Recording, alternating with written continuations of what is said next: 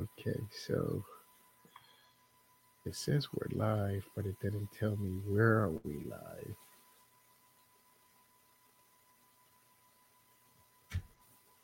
Hmm. You on Facebook? Give me a quick second. I'm gonna go to Facebook and make sure you're about to view your broadcast on Facebook. Where are we on Facebook? It says we're live, but it didn't tell me where are we live. Oh, we have a viewer already. Ah, nice. Yeah. Bienvenido, bienvenido. ¿Quién será? ¿Será nosotros mismos? No, there's there's somebody there. And, um, Estamos a punto de empezar ya. what happened Yeah. was I, I didn't put it on my secret page, so we're open. Ah, Okay, it's okay, it's fine. There's not gonna be a lot of people. Oh, we'll get it down. Okay. So, anyway, so vamos a comenzar. Lo que estamos haciendo es grabando un programa de ahorrar más con potencial millonario con Félix Montelara y la doctora Marcelina Santiago. Y como todos los, creo que lo hacemos los sábados ahora por la mañana, entonces pues vamos a hablar de un tema muy bueno hoy, así que esté pendiente porque esto va a durar como 20 minutos. No veo el reloj, ¿tú ves el reloj? De... Sí, yo lo veo. ¿No lo Bueno, ves? no, dice uno y medio. Eso es el tiempo que llevamos. ¿Dónde está? A la izquierda arriba. A la izquierda arriba. Ok, pues tú mantén el tiempo porque yo no lo veo en mi, en esquina, obvio. Así que vamos para adelante. Oh, ahí sí, aquí, aquí, ahí sí, 1.48. Exacto. Okay, so let's start. Bienvenidos, bienvenidos, bienvenidos. Hoy estaremos hablando sobre qué hacer durante una emergencia natural. Señoras y señores, ¿está usted preparado para cuando un tornado arrase con su casa? O si viene Un huracán, imagínate un huracán de esos que nos toca a veces estos últimos años que han sido tan malos. Esa es la doctora Marcelina Santiago, quien es la co-host de este su programa, Ahorrar Más con Potencial Millonario. Buenos días. Hoy tenemos un tema súper interesante, ¿no? Así es, vamos a hablar de qué hacer en el caso de que tengas una emergencia de tipo de estos desastres naturales que nos han tocado vivir en estos años. Le, cuento que si usted vive en alguno de los estados del sur de los Estados Unidos o vives en el Caribe o vives en México, México, México los huracanes le llegan por dos lados. Le llegan por el, por el Golfo de México, que es normalmente por donde le llegan, y también le llegan por el Mar Pacífico. Y eso se llaman typhoons en inglés, ¿no? Porque eso, esos rotan de otra manera pero la realidad es que hay que estar preparado económicamente lo más posible para un evento como este. Es verdad, esto es un golpe duro casi siempre al bolsillo de toda persona porque son cosas inesperadas y estas emergencias es lo que vamos a hablar hoy. ¿Qué podemos estar haciendo bien para estar preparados para esa emergencia? Y les digo, cuando, cuando hablamos de estar preparado, no es solamente económicamente, porque económicamente uno puede decir, ok, pues yo me guardo mil dólares, cinco mil dólares, diez mil dólares y me voy. Pero la realidad es, estamos preparados con las cosas necesarias que necesitamos. O sea, tenemos un maletín o una maleta o un bulto, un backpack con los papeles, los documentos más importantes que necesitamos para poder hacer transacciones en otro lugar, especialmente si nuestra casa se desaparece y tenemos que quedarnos. Eso ocurrió aquí el año pasado, donde personas estuvieron desplazadas por meses y meses y algunos nunca ni han vuelto a su casa. Así que es importante uno entender que cuando uno se prepara para un evento como este, sí estamos hablando de dinero, pero también estamos hablando de documentos y también de lo mental. Doctora, mucha gente no están preparado mentalmente para dejar su casa y dice, no, yo me quedo aquí y las autoridades están tocando en la puerta, boom, boom, boom, boom, boom, diciéndole, tienen que salirse y tienen que evacuar a otro sitio y no lo hacen. Es cierto, casi siempre las personas estamos aferrados a nuestras cosas, a nuestra casa, a nuestra propiedad. No da miedo que alguien venga y se, no sé, se metan en tu casa después que Todo lo que uno tiene, ¿no? Uno regresa y la casa está ahí, no hay televisor, no, hay, nada. No hay nada importante. Pero a veces tenemos que eh, ser conscientes de que estas emergencias, cuando las autoridades indican que hay que evacuar, es tiempo de irse. No te puedes quedar ahí y pensar que vas a estar bien porque después a la hora de la emergencia, ¿quién te va a rescatar? De hecho, te voy a contar, Félix, no sé, me dio risa la primera vez, pero cuando vino el último huracán aquí cerca en Miami, y gracias a Dios que no nos tocó directo, eh, nos, yo fui, compré uno de estos flotadores, Vest, porque yo no soy buena nadadora y entonces viendo que ha habido tantas inundaciones, aunque no vivo cerca de la playa, no vivo cerca de la costa, pero me dio temor que hubiera una inundación y yo no pudiera salir de la casa. Entonces fui y compré unos flotadores de estos de estos vests que se ponen y los tengo guardados. Ese es parte de mi plan de emergencia, porque eso es lo que se trata, tener un plan de emergencia. ¿Qué vas a hacer? Lo otro que hice fue comprar eh, estos Ziplocs de un galón y ahí puse los documentos de lo que es el seguro de la casa, eh, los, documentos que son importantes como el certificado de nacimiento, la tarjeta de seguro social, todo lo que era importante lo puse en una bolsita esta de Ziploc de un galón y los tengo archivados en, un, en una carpeta porque si, como tú decías, si la casa se desaparece, bueno, por lo menos entonces me protege ese documento importante porque a la hora de reclamarle al seguro de la casa, ¿cómo lo voy a hacer si no tengo ni tan siquiera el número de la póliza?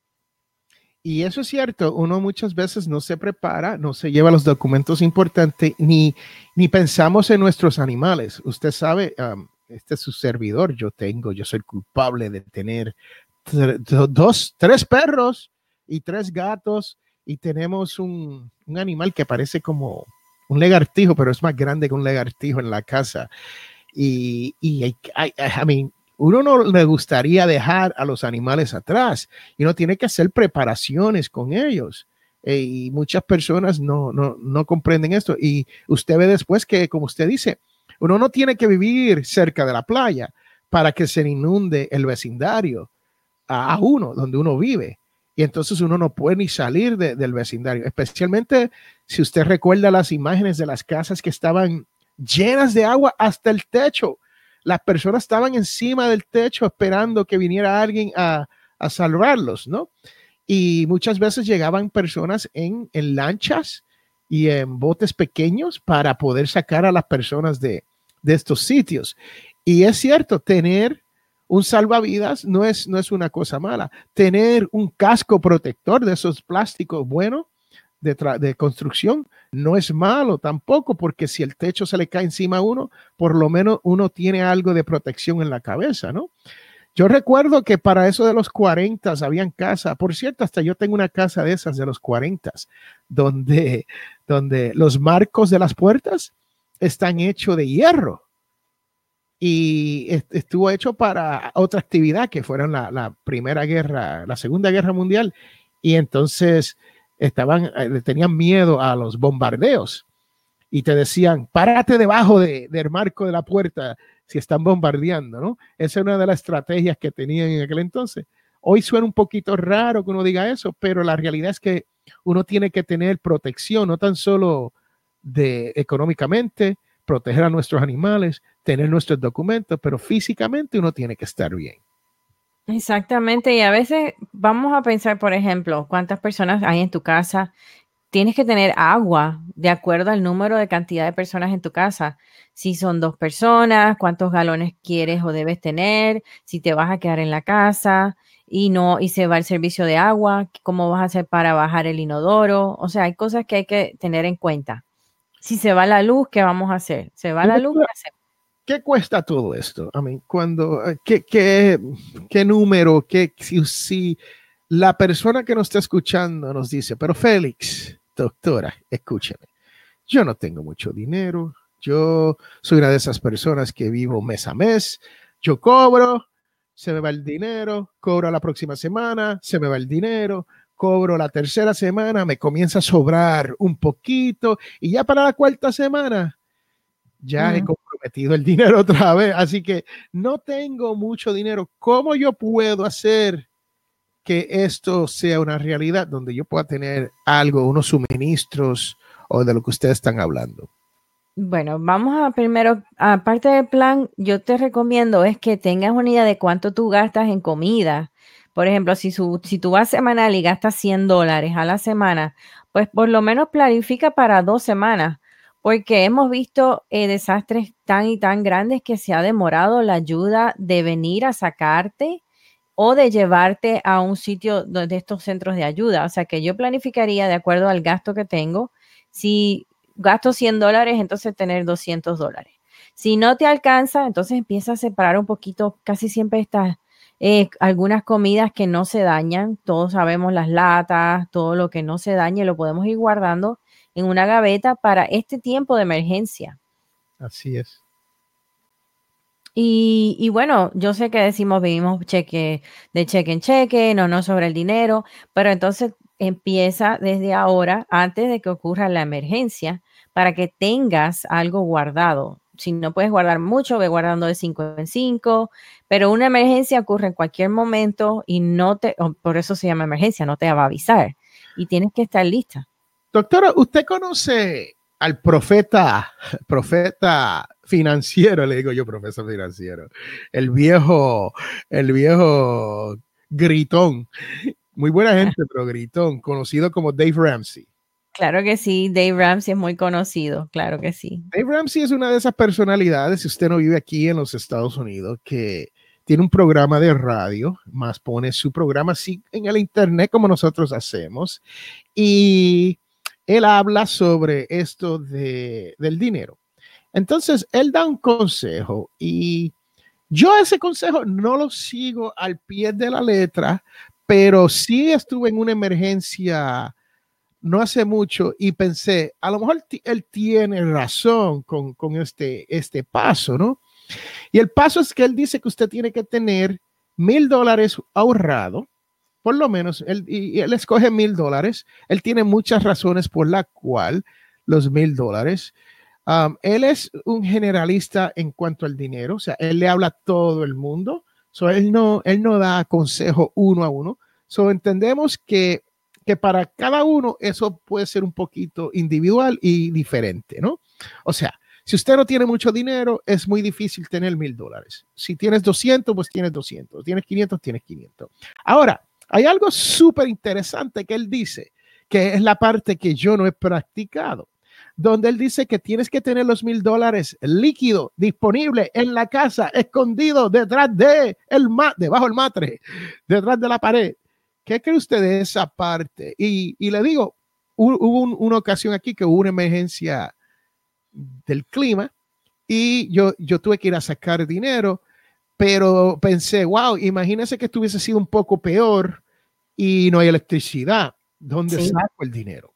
Pues mira, yo pensaba igual que tú, no lo seguía y escuchaba lo de los mil dólares mucho y no lo seguía. Y ahora, de hecho, hace, ahora como empezó la temporada de huracanes aquí, pues los tengo, pero ¿sabes por qué? Porque pasé un susto. El año pasado, o creo que el antepasado, cuando vino el último huracán por aquí cerca de la Florida, yo solamente retiré 300 dólares pensando, no, con 300 estamos bien, me da para comprar, no sé, algo de comida, gasolina, lo que haga falta. ¿Qué pasa? Por suerte yo solo perdí eh, electricidad por un día, un día, casi dos días. Pero hubo personas en otras partes que estuvieron una semana o más. Y entonces habían áreas que si no hay luz, ¿cómo vas a comprar si la tarjeta no la puedes usar? ¿O cómo vas a ir, o sea, a comprar algo si no tienes el dinero en efectivo? Así que yo creo que yo aprendí de eso y dije, no, no, mejor tener los mil dólares.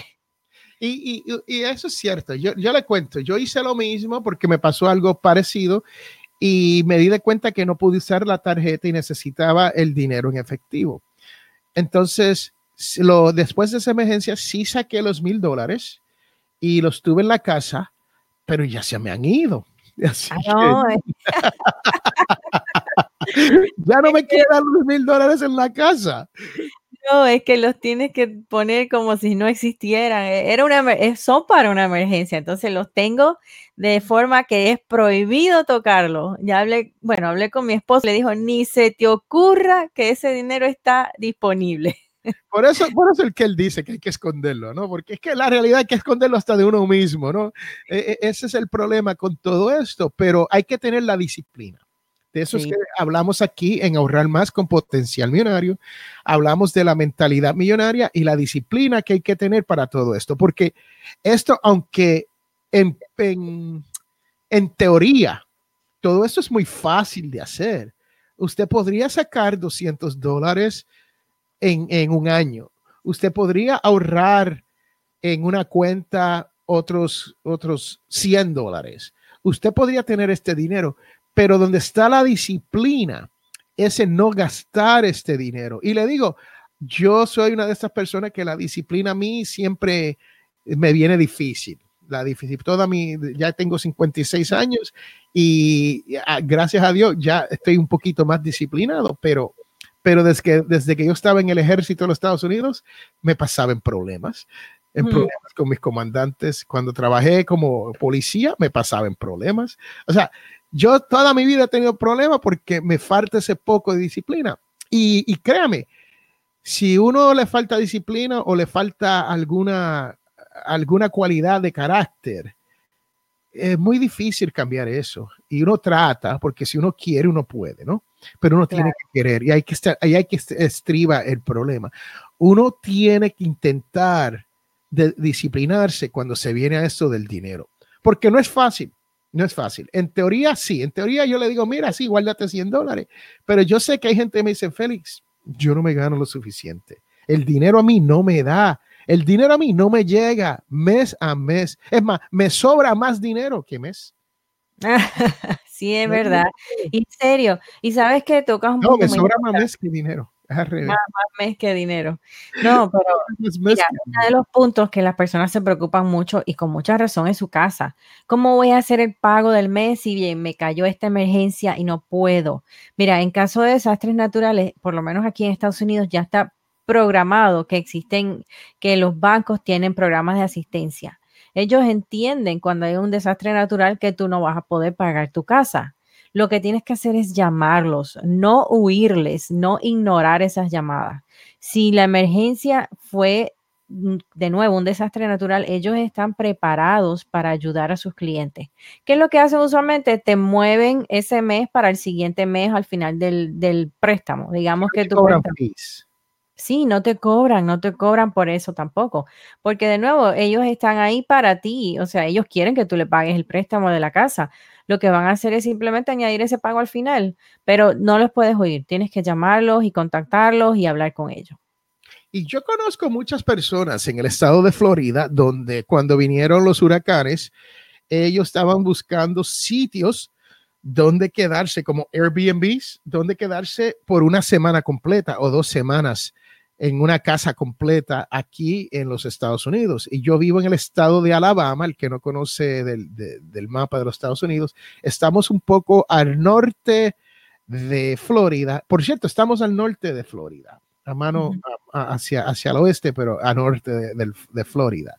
Y las personas estaban buscando estos sitios, pero adivine qué, usted necesitaba tener su tarjeta de crédito, o sea que si usted salió sin sus documentos, usted necesitaba una identificación, usted hasta necesitaba un poco de dinero en efectivo para poder comprar por una o dos semanas por una familia de tres o cuatro o cinco.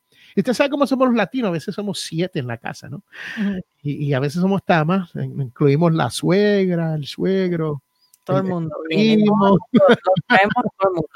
Sí, si tú te vas a ir de fuera del área donde vives, tienes que entonces pensar que vas a necesitar dinero o tu tarjeta de crédito para poder eh, pagar ese hospedaje. Yo conozco personas que se fueron a Alabama cuando vino el último huracán y, y estuvieron ahí una semana antes de poder regresar a su casa. Y esa es otra, cuando uno dice irse a algún sitio, ¿cómo nos vamos? Muchas personas se quedan porque no tienen ni cómo irse. O sea, no tenemos dinero para gasolina. No tenemos un auto. No tenemos, eh, nunca hemos, tomado una, una Greyhound.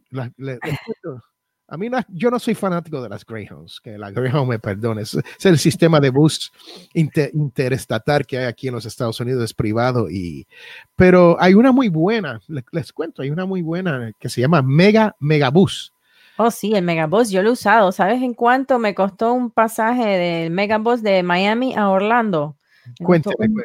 Un, dólar. Ah, cogió el especial tempranito. Mire, yo les cuento, eh, el, que no ha viajado, el que le gusta viajar barato, y que no tenga mucho dinero y quiera viajar barato, bueno y bonito, las tres veces. ¿ah? Entonces, les le cuento, el Megabus es, es un, un buen, un, buen sistema. Es seguro, es, es bueno, llega a tiempo, se para cada dos horas y, y, Megabus no nos está pagando. Nos gustaría que Megabus nos pagara por su anuncio aquí, pero la realidad es que si usted se apunta con ello, usted puede tener ofertas de un dólar y yo he pagado hasta 25 dólares para llegar a ocho horas de camino. No, yo llevé a toda la familia, como usted dice, llevé a mi sobrina, a mi mamá, a todos nos fuimos a Orlando, ida y vuelta a Orlando. Por, y, me llevamos hasta unas maletas. Mi, mi, hermana le encanta viajar con muchas maletas. No, sí, y te dejan, te, dejan montar todas las maletas que usted desee. Tienen mucho espacio para maleta. Así que El, el Megabus es M-E-G-A, Mega, como la Mega Radio, Mega Bus. Y son buenos para uno salir y, y hay que pensarlo, como, como dijo la doctora, hay que prepararse, hay que tener un plan. Y si la megabus es donde usted se va a ir, entonces usted tiene que saber dónde usted va a tomar este bus. Si usted tiene un vehículo, usted tiene que saber, tengo gasolina. Esto, eh, los huracanes no llegan de momento así como, como los tornados, ¿no? Con los tornados tú no tienes mucho, mucho aviso, pero los tornados son devastadores, pero son más, más centralizados, ¿no? Y, y, y, y, no afecta el área completa como un huracán. Entonces, en un tornado usted puede manejar una milla, dos millas, tres millas y todo está más bien. Hay luz, nadie se ha sido afectado y, usted puede por lo menos salirse del área en esa manera. Entonces, en un huracán es diferente primero no, no se sabe la trayectoria que viene, que va a tomar. Y segundo, uno tiene que decir, ok, hay que salir antes que llegue, porque si usted, si llega el huracán y usted está ahí, ya usted está atrapado. Entonces, el planificar, el tener una idea, el, el, el, pasar por los sitios y decir, ok, si viene un huracán, ¿hasta dónde nos llega un tanque de gasolina? Todo depende, todo depende del auto suyo. Yo tengo un Prius, sí, que es híbrido, es eléctrico y motor. Y ese auto pequeño me llevaría a mí unas 450 millas con 8 galones. Ahora, y me llevaría un poco más lejos si hay tráfico, lo que nosotros decimos el tapón, ¿no? Si uno, uno no piensa en esto, pero uno empieza a evacuar, a salir, ¿y qué pasa? Todo el mundo está saliendo con usted y usted está atorado en la carretera. Si usted tiene un SUV, o sea, un vehículo grande que te da 13 millas el galón y tienes 20 galones de gasolina, que nunca los tienes, no tienes 14 o 16, pero para hacer la matemática fácil, estamos hablando de 20 por 13. Doctora, usted, usted que es doctora, ¿de, qué, de qué estamos hablando aquí? 20 por 13. 60. Eh, o sea, que no vas a ir muy lejos, no vas a ir muy lejos con 13 galones a 20 millas por galón.